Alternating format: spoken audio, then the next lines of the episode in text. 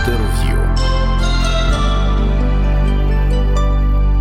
Всім привіт! Я Стас Неможицький. Ви слухаєте Радіо Ісландія, це українське онлайн радіо класичної музики. Вмикайте нас у браузері або завантажуйте мобільний додаток і слухайте нас зручно будь-коли і будь-де. Сьогодні ми говоримо з Іваном Остаповичем, одним із директорів Львівського органного залу, одного з ініціаторів, засновників платформи Ukrainian Live, яка збирає музику українських композиторів. Ну і крім того, Іван Остапович і диригент, і композитор, і взагалі можна багато перераховувати різних іпостасій. Словом, вітаю тебе, Іване. Привіт, привіт.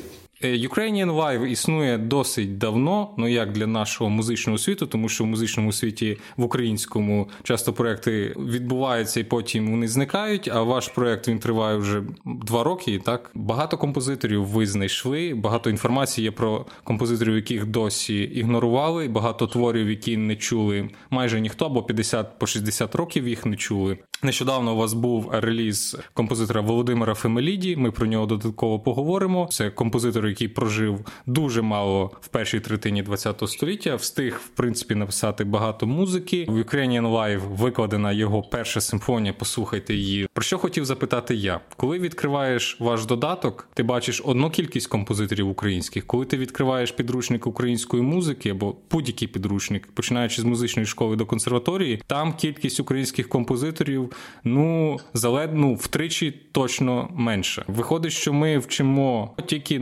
найдостойніших. Ваш акцент менш відомих композиторів, менш знаних. Якщо мені дуже подобається ця ідея, але я змушений грати опонента вам. Я запитаю таким чином: навіщо гаяти свій час на композиторів, яких можливо справедливо історія відсунула на задній бік, і чи не краще е, зосередити свою увагу на великих композиторів, типу Лисенка, Ревуцького, Лятошинського, оскільки у них теж є дуже багато творів, які досі не виконуються і немає записів. Е, ну, тема звичайно дуже цікава, і в принципі, ми, як ти сказав, по суті цим і займаємось. Я би хотів підійти, можливо, трошки е, з здалека до цього. Е, якщо собі уявити банально включити телеканал Мецо, чи просто погуглити на ну, пошукати на Ютубі музику, наприклад, пошукати ну елементарно Бах. Майже 200 років існувала думка, що Бах це поганий композитор а, і хороший органіст, але поганий композитор. Його сини були популярніші від нього. Їхня музика цінувалася свій час більше. А, Чи, наприклад, що ми знаємо в Україні про чи чувану музику такого відомого композитора, як Еріх Корнгольд і багато багато безліч безліч інших. І мені здається, що ми в зараз в, в нашому українському дискурсі йдемо трохи за таким позитивістським, можливо, навіть певним чином шляхом, е, що от від шедевру до шедевру, е, і тільки найкраще від найкращого до найкращого, але весь світ вже ну мені здається трохи від цього томився. Ясно, що е, всі виконують симфонії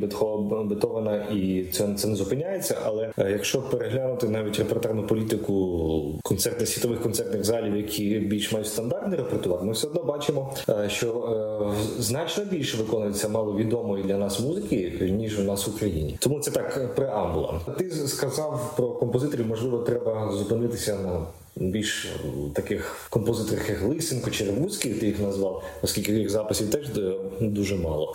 Але якщо би так говорити, так думати, в принципі, то якщо історія відсунула інших композиторів на другий план українських композиторів, то історія, напевно, відсунула і Барвінського, якого фактично він чудом вижив в концтаборі. Його історія теж відсунула. Але яка це історія? Тобто, хто творив цю історію? І тут мені здається ключовим питанням що наша історія і історія музики дуже часто і дуже довго творилися не нами самими. А навіть якщо нами самими, то це в ареалі якоїсь іншої культури або в контексті якоїсь іншої течії. Ну мені так трапляється на думку такий приклад Грушевського, коли він в кінці 19 століття задумав написати фундаментальну історію України, відмежувавши і показавши самодостатність української нації, української культури від російської, наприклад, та чи від польської. І мені здається, що настав час саме для музичної культури пройти цей шлях.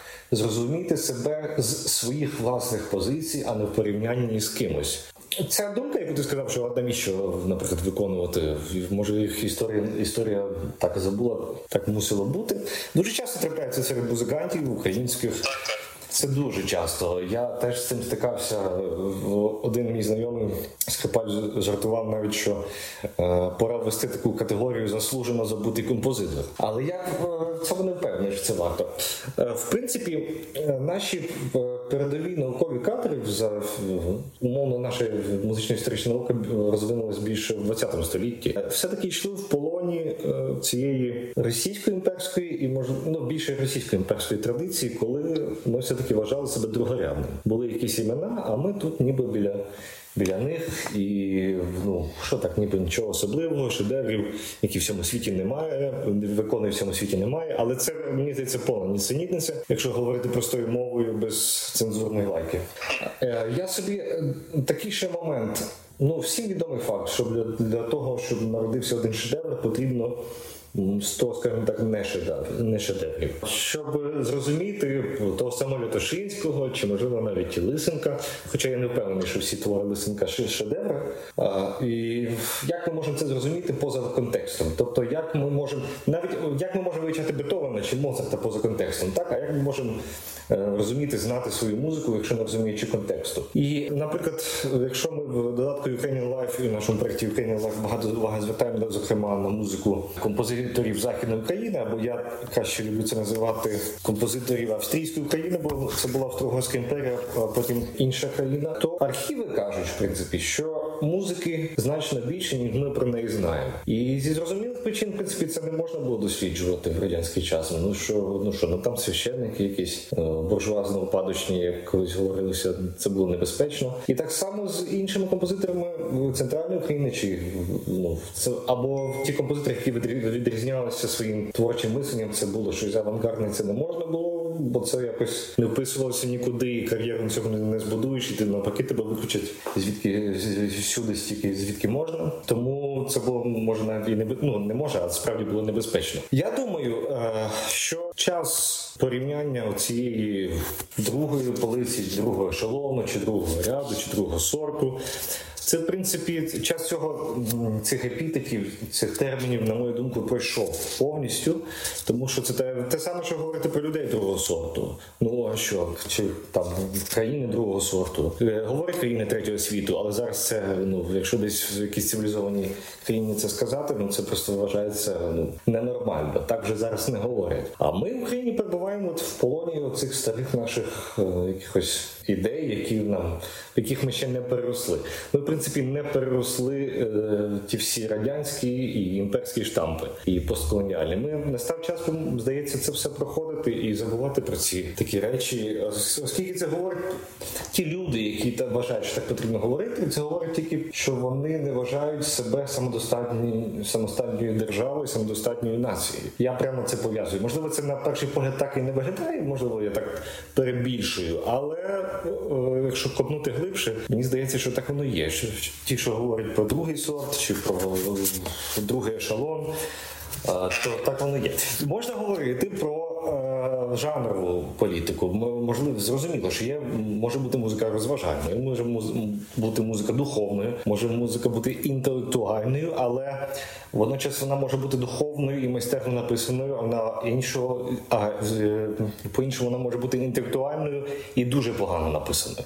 Тому тут треба кожен окремий випадок розбирати детально і дивитися на нього під своєю лінзою. Я би я би відмовився від цієї ідеї, щоб якось намагатися ділити композиторів, особливо українських, е, за ешелонами, гвардіями і т.д. і т.п. Оскільки, на мою думку, ми дуже мало насправді знаємо своєї музики. Е, з того, що вже є, те, що ви знайшли е, опрацювали, оприлюднили в Ukrainian Life. Чи можуть бути якісь переакцентовки в історії музиці, умовно кажучи, що якісь композитори, які були е, знову ж таки другим ішли другим ешелоном контекстом, що якісь оці композитори, яких ми не знали, дізнавшись про них більше, вони стають на рівень Ревуцького, Лятушинського, Барвінського, ну з тих композиторів, які в нас вважаються високою полицею музикою. Чи є серед е, відкритих вами композиторів, які є в Ukrainian Life саме такі, які вже ось на високій полиці? Я не беруся оцінювати так високо, е, оскільки мені здається, що наше завдання більше Е, відкрити, показати і показати це також в достойному, більш-менш достойному виконанні. Я е, тому що якщо б я зараз це оцінював, це було б трошки месіанство. Сказати прямо, щоб от знайшли, ми знайшли якийсь шедевр, що от ну, це от першого ряду. Я не можу, але я не можу це також через те, що я мало, ну в принципі, коли ти знаходиш щось невідоме тобі, ти не знаєш, чим його пов'язати, не знаєш, що звідки. Можливо, наприклад, через рік, через два, через три, е, добре проаналізувавши, співставивши всі факти і порівнявши е, одне з іншим, ви ну, на наш погляд, на смаки наступних поколінь, це буде шедевром. Я ну я боюся зараз якось давати якусь чітку оцінку. До, до прикладу, в симфонію Фемеліді 927 року там є певне ну, в цій музиці певна така трафаретність, плакатність а, свого часу, але є дуже багато цікавих моментів. А, і на мою думку, це такий трохи як е, можливо як ранній Шостакович з першої симфонії. Це дуже перегукується чимось, але ну що би було б, яка які були б. Е, віяння течії чи школи композиторські далі, наприклад, в нашій музиці, якщо б ця музика була б в нашому обсязі, тобто, як ми б про неї, якщо б ми про неї знали, якщо б ми бодай раз в рік її десь виконували, ми не можемо це передбачити. Так само е, невідомо, що буде, якщо більше музикантів буде виконувати, чи більше музикознавців буде писати про ту музику, яку ми зараз віднайшли. Можливо, через 5 чи 10 років це надихне чи, чи дозволить подивитися на це все по іншому, і буде зовсім інший напрямок е, по іншому рухатись на будуть рухатись наші композиторські школи.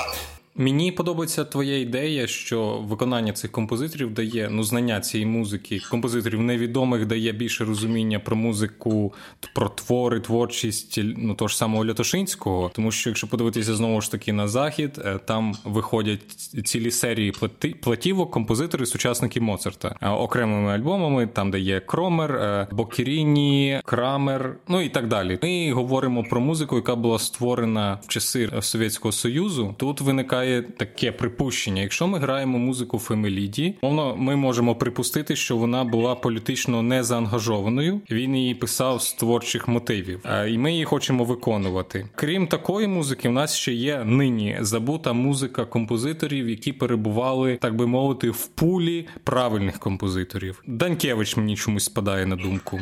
Так, так, Штогоренко, Зносько е, Боровський і ну, багато багато інших композиторів, які або були відкритими посібниками режиму, або були е, якимись сексотами. Зараз ця музика, в принципі, однаково забута, так як і музика Козицького Мейтуса і так далі. Чи потрібно виконувати зараз таку музику, і в якому контексті? Колись да, у нас з Тарасом Демков і взагалі нашої команди була ідея, і я думаю, ми пізніше, звичайно, після завершення війни цей проект втілимо, але просто до нього треба піти. Була ідея зробити серію просвітницьких е, таких проєктів, в якому б виконати принципово виконати музику, яка обслуговувала режим, і показати ці е, те, як композитори мусили чи мусили, чи свідомо, чи от з яких е, міркувань вони це все робили, для того, щоб все-таки поставити якусь крапку е, в чому. Бо ми ну мені здається, що може я так голосно скажу, і музиканти, виконавці, і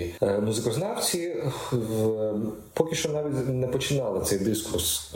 Ми ходимо як сліпі котята біля нашої музичної спадщини, ніби вона є, і ніби нещодавно навіть Данкевич чи Штугаренко це зовсім нещодавно не померли. І ніби в той час всі пам'ятають той час і не хочеться це все виконувати.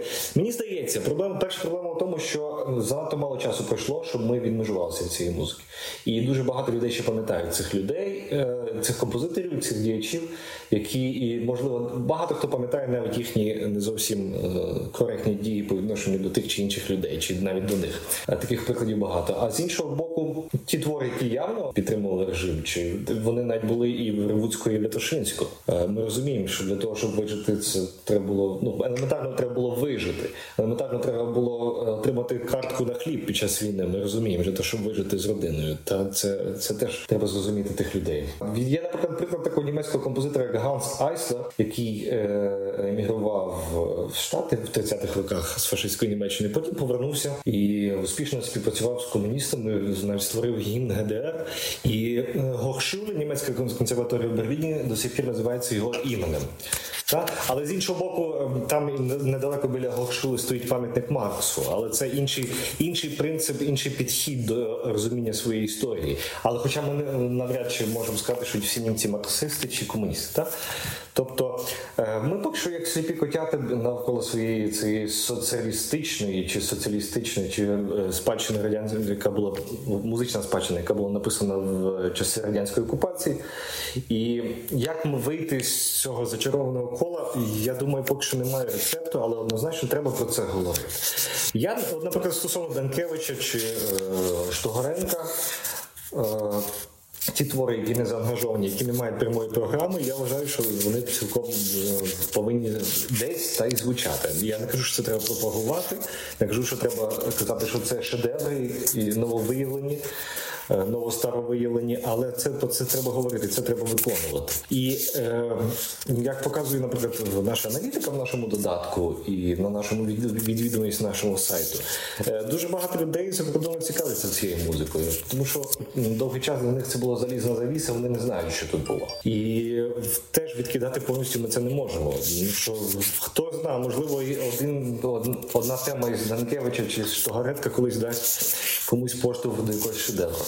Знову ж ще про Лятошинську, ти зачепив про Лятошинську і впливи Лятошинського. Мало хто так, ну це звичайно музикознавці описують, але в Лятошинському ми теж бачимо бачимо впливи і Шимановського, і Лятошинський, до речі, добре контактував з відомим.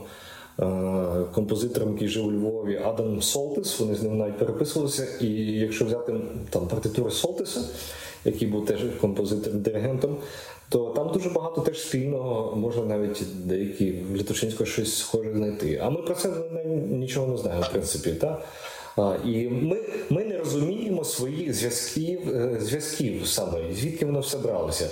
От так ніби. А, от я от щойно в розмові з тобою для себе винайшов невеличку тимчасову формулу. Коли ми ставимо на полицю, воно так і стоїть на полиці. Коли ми розставляємо в ряди, цей ряд, другий ряд, Третій ряд, четвертий, хто як хоче собі розставляє чи ешелон. Ми не розуміємо, ми е, свідомо робимо це поза зв'язками. Не існує музики, не існує мистецтва поза зв'язками. Е, не може так, не може композитор просто в вакуумі народитися, в вакуумі писати, в вакуумі творити, в вакуумі виконувати. Все одно існують впливи, існує взаємозв'язок між виконавцями, композиторами і між композиторами, які товаришують, які впливають один на одного. І втрачати цей взаємозв'язок це означає е, ну, повністю відсікати сам логічно здоровий процес е, історії, мені здається. Тому, от я для себе ще не зрозумів, що напевно тому і це е, на нашу думку в цьому проєкті не повинно так бути в, в історії української музики. Коли ми ці полиці розставляємо, полиці до полиці можна приставити ще е, шухлядку, заперти на замочок і на полиці, і ніхто його не бачить. А, Мабуть, правильніше буде просто ці знаєш, як в цих детективах про мафію е, фотографії розвісити на стіну е, і ниточками проводити один до одного, де зв'язки. Я я б навіть проводив не між композиторами, а не між творами. Так значно цікавіше буде. От, До речі, була б гарна візуалізація, можливо, для вашого сайту. Якщо ми зупинимося знову ж таки на Фемеліді, е, свіжий приклад нещодавно був реліз його першої симфонії у вашому додатку. Про Фемеліді, чесно кажучи, я знав тільки те в контексті фортепіаних концертів, коли я працював над е, курсовою про фортепіаний концерт Барвінського, і мені потрібно було дізнатися того, хто ж писав тоді фортепіані концерти, і я якось випадково одним реченням у якогось музикознавця старого радянського дізнався, що був такий Фемеліді, в нього був фортепіаний концерт. Це все, що я знав про Фемеліді. З вашого додатку, з біографії, яку я прочитав на, на вашому сайті, я дізнався, що він прожив дуже мало, а народився в Одесі, наскільки я розумію, грецьке походження в нього було. Як на свій вік написав доволі багато серйозних творів, все таки великі форми: фортепіаний концерт, симфонія, е, скрипковий концерт, і це все там за 30 з лишнім років. Все одно не зрозуміло, хто він, що він, мало дуже відомості для того, щоб встановити ті зв'язки, про які ми з тобою говорили, навіть між композиторами. У нас є конкретно перша симфонія, є виконання, є партитура. Що можна сказати про Володимира Фемеліді, е, споглядаючи на його симфонію, на партитуру і слухаючи його музику? Перше, що я почув, це запис. Звичайно звичайно, а потім ми вже знайшли партитуру. І так стало трохи цікавіше. Симфонія написана в 927 році. Помер він, якщо я не помиляюся, він помер здається, в 31-му році. Так. В 27-му році, якщо так елементарно лікбез з історії почити, це в радянському Союзі був великий ювілей. Навіть до речі, кантата Хустина Рибуцько теж написана в цьому році е, порівняти, і вона теж виграла першу премію до святкування десятиліття жовтня, як тоді йшлося. А і цей твір теж був ніби написаний той самий рік. Єдина монографія, навіть би не назвав це монографія, єдина книжка про Фемеліді, яка написана була після його смерті. Це в 74-му році музичній Україні вийшла е, Тамара Гнатів. Така серія для, для дітей. Ну для дітей, всі, хто цікавиться музикою, в принципі, там е, можна почитати творчі портрети композиторів. Така була серія дуже тоненька. Це в принципі єдине на наш час, що є, що можна про нього такого прочитати взагалі. Більшість його рукописів, ну майже все, що збереглося, що не порозгублюється, знаходяться в відділі рукописів Грильського в Києві, і там мені здається для дослідників ще дуже багато роботи. Стосовно самої симфонії, відійшов від теми симфонії і партитури, е, я не можу сказати, що це нова геніальна симфонія чи новий шедевр, але дивлячись, як як знову ж таки подивитися на це. Якщо б як, наприклад, як виконавець комбінував програму для якогось світового відомого концертного залу, і мені би дуже хотілося включити в Фемеліді, наприклад, уявити собі, так то якщо б я наприклад взяв того самого Корнгольда, е, Фемеліді, е, чи взяв би когось Цемлінського, наприклад, до речі, Цемлінський це композитор першого ряду чи другого ряду. Це просто нісенітниця, якщо ми будемо так говорити. Та? Та ну в, ну, в перший чи другий ряд Цемлінськ. Та, так само і тут. Е, і Мені здається, разом з цими композиторами, з Семлінським, з Кортгольдом і ще з кимось, е, ця музика дуже мала би великий ефект. Е, та? А як тільки ми говоримо про ці, знову повернуся назад, про ці ешелони, ряди, і і ми постійно починаємо порівнювати до до якихось е, тих творів, які нам треба треба порівняти. Так? Давайте порівняти тільки з Лятошинським все. Чи давайте порівняти все тільки з Рибуцьким. Але ніякого, по суті, великого ну, зв'язку фамілії з Рибуцьким чи з Лятошинським не було. Тому ну, це якась нісенітниця. Стосовно е, знову ж таки симфонії, вона має все-таки е, певні ідеологічні ухили. Там ми чуємо ці партизанські пісні, які були популярні в 20-х роках. Але, попри все, е, цей твір з яскравою інструментовкою, з виразними з виразним мелодизмом, без перетягнутості і дуже е, ну, такий. Я е, мелодично яскравий е, матеріал в цьому, тому я би не відмовляв цьому твору до у виконанні на майбутньому. Наприклад, ми плануємо виконати також цю симфонію в сучасному виконанні. Зробити ми вже перенабрали е, партитуру заново і виправили деякі помилки, які були там авторські, чисто гармонічні такі. І ми плануємо, можливо, з часом ми її виконаємо трохи пізніше. І надалі будемо працювати з відділом рукописів Ізраїльського для того, щоб взяти і фортепіанний, і скрипковий концерт для того, щоб їх виконати. І тоді, можливо, якась картина повніша про Фемеріді постане. Що це був за люд... Що це була за людина? Судячи з того, як описують е, спогади сучасники, його ж е, людина, яка постійно, е, тобто він дуже багато писав і мав дуже активний швидкий розум, і, і в принципі, в як це ненаситне творче горіння, так і для себе би це назвав. Тобто людина, яка постійно хотіла на фізичному рівні, чисто на фізіологічному рівні, просто писати, творити музику. А я ну серед історії української української музики таких постатів мені здається мало, і тому ми повинні теж про це цінувати. Це цінувати. Звичайно, вона має ідеологічний ухил, інші твори мають ідеологічний ухил. Там ми це розуміємо. Але і, і ті твори, які не мають прямої ідеологічної вказівок, мені здається, це такі такі невеличкі перлини для нашої музики, якщо цей термін перлини, що зараз доречний. Тому так. І ще цікаво тут, вибач, тебе переб'ю. Е, ще цікавий момент, що це саме одеський композитор. Ми добре знаємо, ну більш-менш добре знаємо київську школу. Я умовно зараз кажу школи. Е, завдяки там, тобі, зокрема, відкриваємо для себе Львів більше. Теж він більш-менш відомий. Одеські композитори, от в тих 20-х років, це взагалі тера інкогніта. Я тільки що себе зловив на думці, що здається, от Фемеліді це перший композитор з Одеси, ну такий великий композитор, в якого є великі твори тих років. Чи є щось примітне, те, що його відрізняє, умовно кажучи, від е, там київських львівських композиторів? Можливо, там це інші впливи.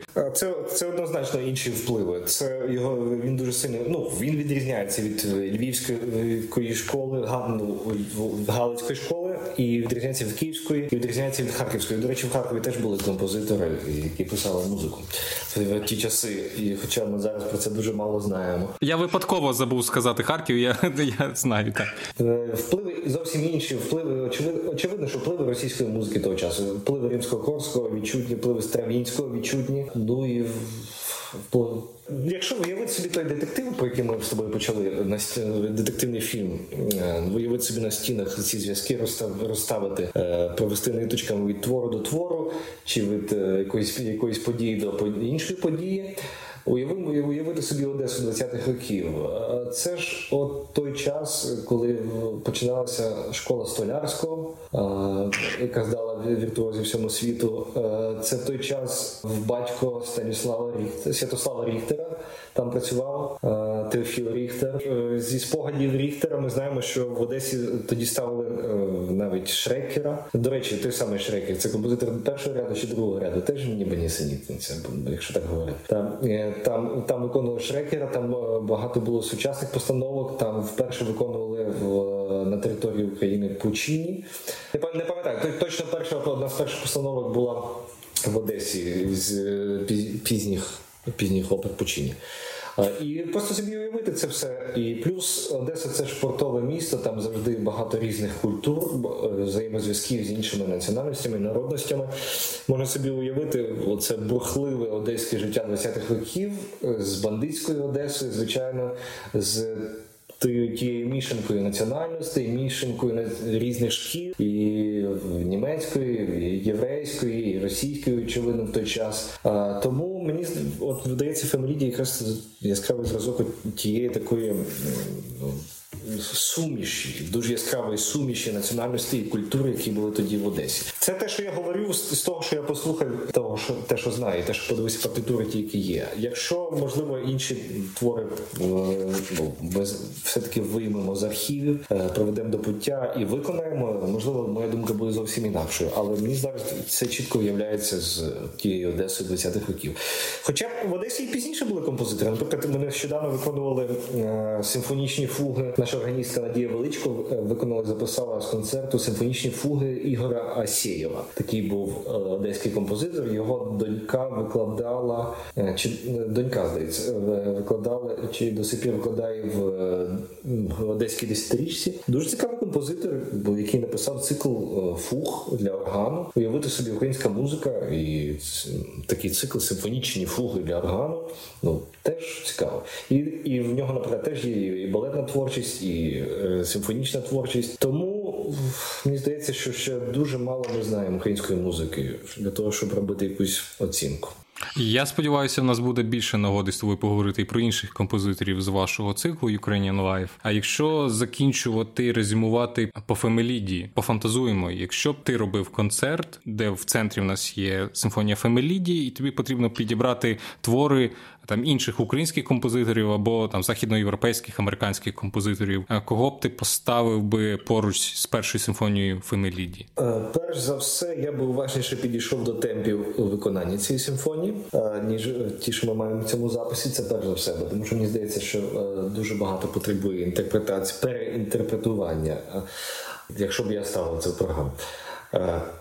Якщо подумати, як краще подати і з ким можна включити зі світових композиторів, я би, як я вже сказав, я би все-таки це зробив спільно про програму з музикою Фемеліді. Я би поєднав з, ну, наприклад, з тим самим Цемлінським цим, чи Е, Шрекером. От Шрекером мені дуже багато е, аналогій е, і Фемеліді Шрекером. Тому що, в принципі, музика живописна, вона ці мелодичні лінії і ця інструментовка, вона дається аналогії до живопису, коли яскраво розписується фарбами. Е, і з цією музикою, з Цимлінським, чи наприклад, з якоюсь е, увертюр, чи наприклад, з камерною симфонією Франца Шекера, мені здається, ця музика би дуже добре була поєднана. Я би не став е, грати на аналогії на протиставленні цієї музики з чимось, бо мені здається, в такому випадку ця цей твір не справиться взагалі ніякого ефекту, що гірше ніж справив би поганий ефект. От я би так зробив. Цемлінський, Фемеліді, Шрекер. Я такого поєднання, чесно кажучи, ще й не чув. Ну це я б я б прийшов би на цей концерт. Ну це правда цікаво. Ну але де коли ми останній раз слухали в Україні в концертному залі е, симфонію якусь ну, там, чи ну, хоча б камеру симфонію Шрекера, чи якісь е, твори Цемлінського. І знову ж таки, до речі, Людкевич брав приватні заняття, е, навчався в Цемлінського у Відні в той час, коли в нього і в Шонберг навчався. Тому тут. Хто про це говорить на відкрито, ніби ми якось про це та ніби в енциклопедії написано, що там вчився. А так, щоб усвідомили ми ці всі взаємозв'язки, ми повинні ще самі для себе в голові вкласти. Ну, в маю увазі, ми це українські музиканти. Сподіваюся, що у нас буде з тобою нагода побільше вкладати і і самим собі, мені зокрема, і тим, хто буде нас слухати, щось е, цікаве і нове, і можливо будемо ці встановлювати зв'язки. Е, дякую тобі, Іване, за розмову. Нагадуємо нашим слухачам, що ми спілкувалися з Іваном Остаповичем, одним із керівників Львівського органного залу, одним із ініціаторів і укладачів платформи Ukrainian Live, яка включає записи української музики і невідомої української музики. Дякую тобі, Іване, за розмову. Слухайте гарну музику музикою. До речі, не перемикайтеся. Ми зараз послухаємо власне першу симфонію Володимира Фемеліді.